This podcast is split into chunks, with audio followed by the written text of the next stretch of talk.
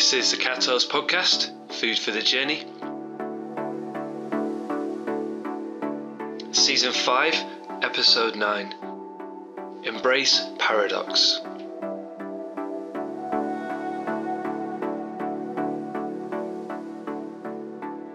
Hi, I'm Michael, and welcome back to the Catalyst Podcast. So, I hope you've been enjoying us looking at my new book, Loving Leadership and the different principles and guidelines that make up the framework, the six elements. And we're going to carry on today with the third one out of six. Before we do, I'd like to say a massive thank you to our sponsor for the Catalyst podcast, the masterclass sessions. If you click on the link in the show notes, you can book yourself on the next masterclass session. Some of the best people in the world are what they do, and they give masterclasses, and you can go online and watch them and watch recordings. And if you send a quick message to michael at catalyst.co.uk, or just comment on social media something you've enjoyed from today's episode or from this season, you'll be entered into a draw, and every month you get a chance to win a year's worth of free year subscription to the Masterclass sessions, as well as well as getting to watch all the material that's been previously recorded. So check it out. And while you're there, if you'd like to order my new book, Loving Leadership, it's the best thing I've written so far. I'd highly recommend it. And we got a first five star review recently. Um, Victoria Reynoldson wrote our first five star review, so thank you very much, Victoria. It's much appreciated. So, so far, we've been looking at the first couple chapters of my new book, Loving Leadership, and we're going through all six chapters. And what we're doing in these podcasts, we're looking at each chapter and each topic. And each chapter brings a guiding principle for how to be a loving leader. And today's is all about embracing paradoxes. So if you've never read the book, don't worry, we're not going to spoil, there's no spoilers. I'm not going to cover any material from the book. What I'm trying to do is to enhance it and give supplementary kind of commentary and some new ideas and some extra bits. So even if you have read it, you'll find something new for you. So, chapter three is all about embracing paradox, and in the book, I mention a well known example of a thought experiment that's a paradox, but I mainly mention my own lived experience of why and how I was kind of almost forced to embrace the kind of paradoxical nature that the worst things can be the best things. You know, that Dickens one, it was the best of times, it was the worst of times. And when I was writing the book, I really reflected on this as an important element of our leadership. Because your leadership, my leadership, our leadership needs to have depth. It can't be shallow. It can't be just you know a bunch of top tips or the latest fashionable strategy or something that you see a CEO using in a company that's doing really well. It will just fall apart because a lot of what we do is very contextual, meaning it depends on certain times, certain people, certain needs, especially in business, and they can just change overnight and something that was working really well doesn't work. Now, if you've got depth to what you do, if you've got a deep reserve, a deep well to draw from on your inner self, then you're fine. But if it's kind of shallow and you're not really sure of what to do, then you'd be set up for failure. And I don't want you to be set up for failure. I want to help you. So I'll give you an example of the way I think about it. My dad taught me this. So if you're delivering a training session or teaching somebody anything, the subject that you're talking about, you need to know 10 times as much as you're covering, minimum, for that session. Because otherwise, somebody might ask you a question and you don't have the depth of knowledge to be able to respond to them. Now, I thought it was an excellent way of thinking about having depth and understanding to what we do. So, if you embrace paradox and you kind of take this idea and run with it, make it part of your leadership, what this will do, this will hopefully add another layer of depth to your leadership where you'll be able to entertain in your thinking and lived experience some very contradictory, difficult things. These are no easy answers with this one, but it, it will really help you to be able to find solutions and to come up with answers that are really well thought out. They're not just kind of shallow, knee jerk thinking. So let's get into it. Let's make it as fun as we can. So, what is a paradox? I mean, you can Google this, you can look at all sorts of different definitions. You may have your own definition of what a paradox is. You think, oh, it's something really confusing, it's to do with two things. Well, a main kind of one that a lot of people agree on is it's a statement where it's against common sense. It's something that is seemingly true, but it's seemingly not true. It might be two contradictory things that kind of contradict each other, and yet they, they contain an element of truth. So, one of the most famous ones is this statement is false. If you think about what's being said there, well, if the statement is false, it can't be true. But if it's true, then it makes no sense. It's so it's a way where you get you think, oh, I'm so confused already, right? So I'm going to try not to confuse you. But paradoxes and people using paradoxes to grow thinking, philosophers, ancient Greece, they've been around for thousands of years. And I want you to try and think of paradoxes and thinking about them. It's not about finding solution. That's not what a paradox is. It's not about coming up with the answer. It's it's not a linear equation. It's I would use it as a way of growing your ability to think. Growing in two ways. If you embrace paradox in your lived experience, meaning your daily life, and you also embrace it in your thinking, uh, from my own anecdotal personal experience and those of my clients, it really helps, like I said before, to add the depth where you're not thinking that one thing is definitely something. Oh, it's definitely this, I'm sure. You're a bit more open, you're a bit more like, hmm, there could be some different things going on here, and I might be totally wrong about this, and that's okay. And it adds some real depth to it. But one of my favourite examples of paradoxes is uh, in the film Back to the Future. If you've not watched Back to the Future, it's such a good film. It's about an American young guy, and he lives in 1985, and he travels back to the 1950s, and he meets his own parents and gets involved in his own parents' meeting and kind of disrupts the whole timeline. And if you, you're a big fan of multiple timelines and Marvel and the MCU sagas and all these things, this thing was doing it 40 years ago. And it's very paradoxical because think about it if he if his mum and dad never fall in love, never get married, and, and never have children, he can't be born. So he can't really mess that up, but he does mess it up. And how can he find a way back? So it's just a bit of fun. But the whole um, kind of premise of all three films really is that paradoxical thing of don't mess with time because certain things shouldn't be changed. And if they get changed, can you find a way back? Can they be improved? Are they the same? It's a bit of fun. So if you want the first place to go explore some paradox in a way that won't confuse you too much, just check out the Back to the Future films. The way that I would suggest and that I write about embracing paradox, it's about a way of being open. It's about being open to two things, as maybe both are true, or maybe both are related, or maybe the answer, or whatever the answer is, contains both, not one or the other. So if you look at death and life, if you look at sickness and health, think about when you've been ill and then when you've recovered and you feel better, don't you feel so much better because you appreciate and remember how bad you felt? Or have you ever had a loved one die or a family member and you miss them? But you also have an appreciation for life that's so much sharper and clearer. It's not particularly nice, but you have an awareness, your awareness has grown. Well, that's happened kind of what I would call paradoxically. Because of death, you're more embracing life, more aware of life because of sickness, and you know sickness is a thing. Um, you're more appreciative of your health. If you look at all the major world religions, the ones that have any sense, have made have said this message that life is beautiful and a wonderful thing, and yet paradoxically, it involves a lot of suffering, a lot of pain. It's not one or the other. Uh, I'm a huge fan and stu- student, I guess, and study um, Buddhism, and it's one of the noble truths they talk about. You know, living involves suffering all the time. And if you take someone like Matthieu Ricard or the Dalai Lama and all, all sorts of examples of Buddhist monks, they're so happy, but they're not ignorant of the suffering of the world. It's because they are aware of it and they're okay with it and they have a depth of presence of mind and of peace of mind that can include both. Both seeming contradictions. Well, how can you be happy if so many people are sad? They're coming at it from a deeper place that accepts both as being possible at the same time. You know, it's like today, somebody's going to be really sad today, but somebody's also going to be really happy today. And if our thinking can't handle that, then that's what I would call shallow thinking. If our thinking and our feeling and our love is deep and we can think, all right, well, yeah, I guess both can be true at the same time. Someone can be sad and somebody else can be happy at the same time. That's really where I'm going with this. So, if you want a book recommendation, now this is a challenge. I found this massively challenging, but also very helpful. There's a book called Seeds of Contemplation by Thomas Merton. So, Thomas Merton was a Christian monk and a contemplative. And he, for example, he says things like, if you want to find yourself, you need to lose yourself. now, if you're thinking, that's not for me, I can't handle something like that, it's a bit too much for my brain, fair enough. Or you might think, no, I like that, that's just, just up my street, that, I love that. So check out Thomas Merton.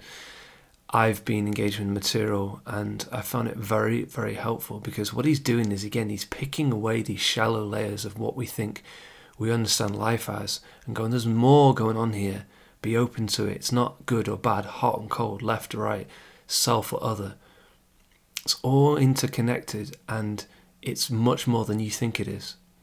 And I like that. I like people who can show me where I'm ignorant because, again, paradoxically, paradoxically, by doing that and being aware of your ignorance, you move forward in your learning and your awareness. They're always related. So if you want a challenge with that, check out Thomas Merton. If you want something a bit easier, maybe watch Back to the Future.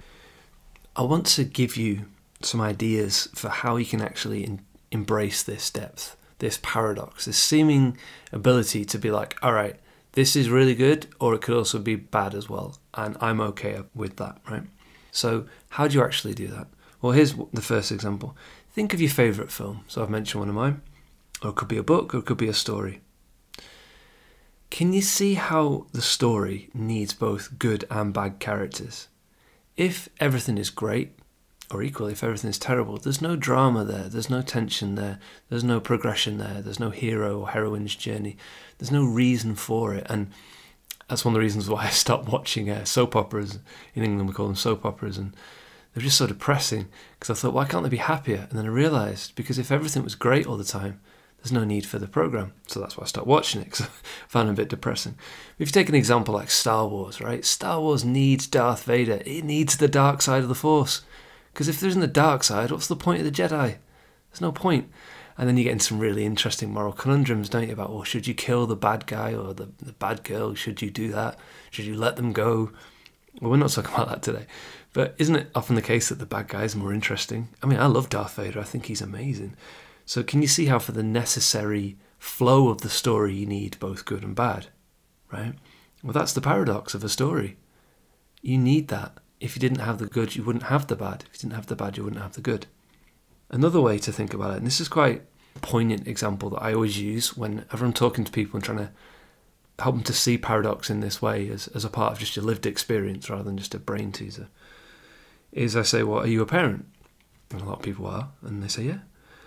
I say, Well, do you love your child or your children? I say, Of course I do. So think about you, right? If you're a parent, you love your children.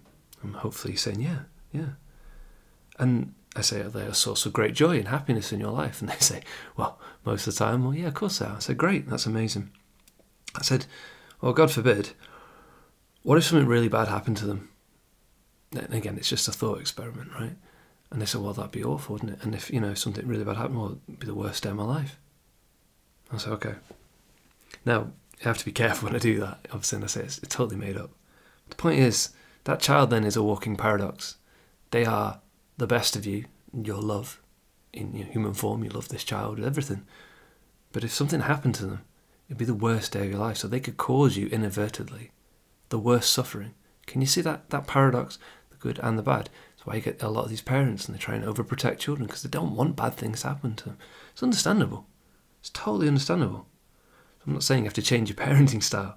I'm just saying I'm not a parent, but as an uncle and as a brother and as a son, it's the same thing with all my loved ones. My dog Kochi, you know about my dog. I talk him all, talk about him all the time.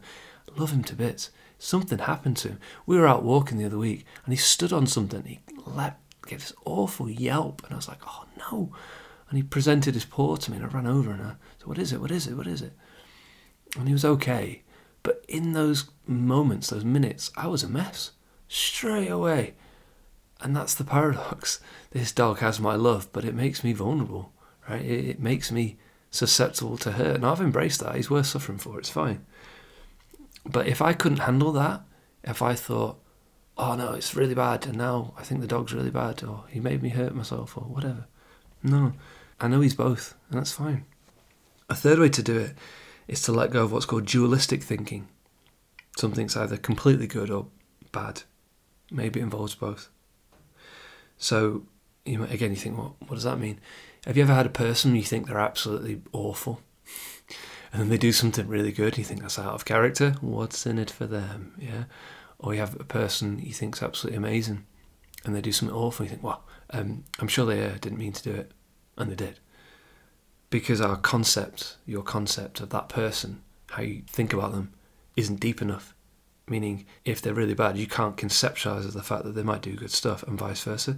So that's really helped me in understanding people. People aren't all good or bad for me. I don't see them as that. I see them as paradoxical. They could be amazing or terrible, amazing or terrible, or both. terrible people do great things, and vice versa. So another example of that is COVID. Right now, again, depending on your situation, how you've experienced the COVID pandemic of the last few years, I'm sure some of it's been horrendous. Some of it's been brilliant. And again, it, I, I personally, I needed that depth of the paradox kind of notion in my thinking. Otherwise, I wouldn't have been able to handle COVID. You know, how can I handle it if I'm thinking things are great and I'm growing my business and then one of my friends dies, which he did? I can't handle that if my concept is not deep enough to handle that. You see what I'm saying? So now, uh, when I think of COVID, I think it can be all things terrible and brilliant. And I'm okay with that because it, it means I don't put the limits on it. You know, I can't say to somebody, well, your experience is different to mine. I can't handle that. I can handle, well, or I'm open to under, trying to understand everybody's experience with COVID.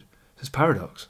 It's been one of the best things in the world for technology and bringing people together, and also some of the worst in the suffering it's caused, me included.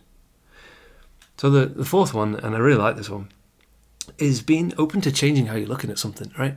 So look at failure and success. Um, you see all these things all the time. Failure is part of success and all this. It's true though. If we take it through looking through the lens of this paradox today, it is. Failure needs success and success needs failure. If you were playing a game of, I don't know, American football and nobody won, or every time you got a point it didn't count, you're playing a long game that's never going to end, right? There needs to be a winner. There needs to be a loser. Isn't it awful when you draw a game, you think, mm, it wasn't great? So failure needs success, and success needs failure. One of my favourite ever motivational speakers, Greg Plitt, said, Life is not a marathon of just ups. You don't get to just have success, success, success. You look at any person you admire, or even yourself, we can't expect continual success, can we? There will always be failure. But the point is, that's fine. No problem. You need them both. Embrace them both. Have them both in your own mind is like, that's fine. I've got the depth of character to handle that. Because then when a failure comes, you think, all right, it's fine. It's not my favourite thing, but it's part of success. And there's my success. Well, don't get carried away because there'll be failures to come. It really helps me to to improve my ability to learn. And the last one, which I think is, is lovely, is as I've grown my loving kindness and my love and the the well from which this all comes, where the book came from, my love for people, my love for you. I just wrote this today. Love is where all paradoxes live and can make sense. Think of all the people you know that just walk in contradictions and all the things. They all kind of make sense sometimes through and in love. So if you have a, you know, if you're religious or spiritual, think of your concept of God. Well, there's an example where love and paradox kind of exist think about the fact that there's life. Well, there could have been nothing, and all the crazy things in the universe that don't make sense, and yet here they are. Look at a couple episodes ago, we were talking about quantum mechanics. And in quantum theory, when they say about, you know, something can be one place and linked to something else, it, it's completely paradoxical. And yet it all makes sense if we have the, the depth of our concept of love, that it can make sense somewhere, somehow.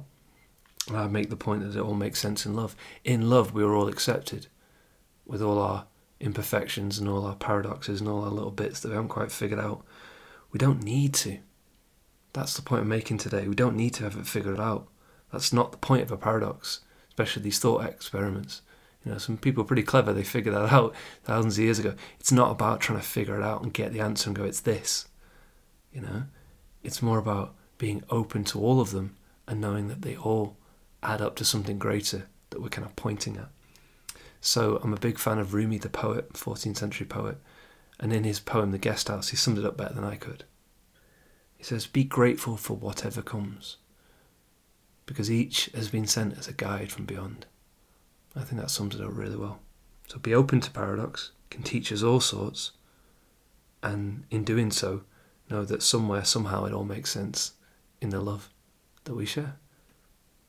So I hope today's been helpful for you in kind of blagging your head a little bit or helping you to be open to some deeper things that can all help add some depth to your leadership through love. And just take one of them today. Watch Back to Future, check out Thomas Merton, maybe rethink that person you think's just a horrible person. Be maybe a bit open to changing your mind. And just try something out and see if it helps. See if it helps. And even if you don't, just know that right now, just as you are, somebody loves you very, very much. Okay? Take care and speak soon.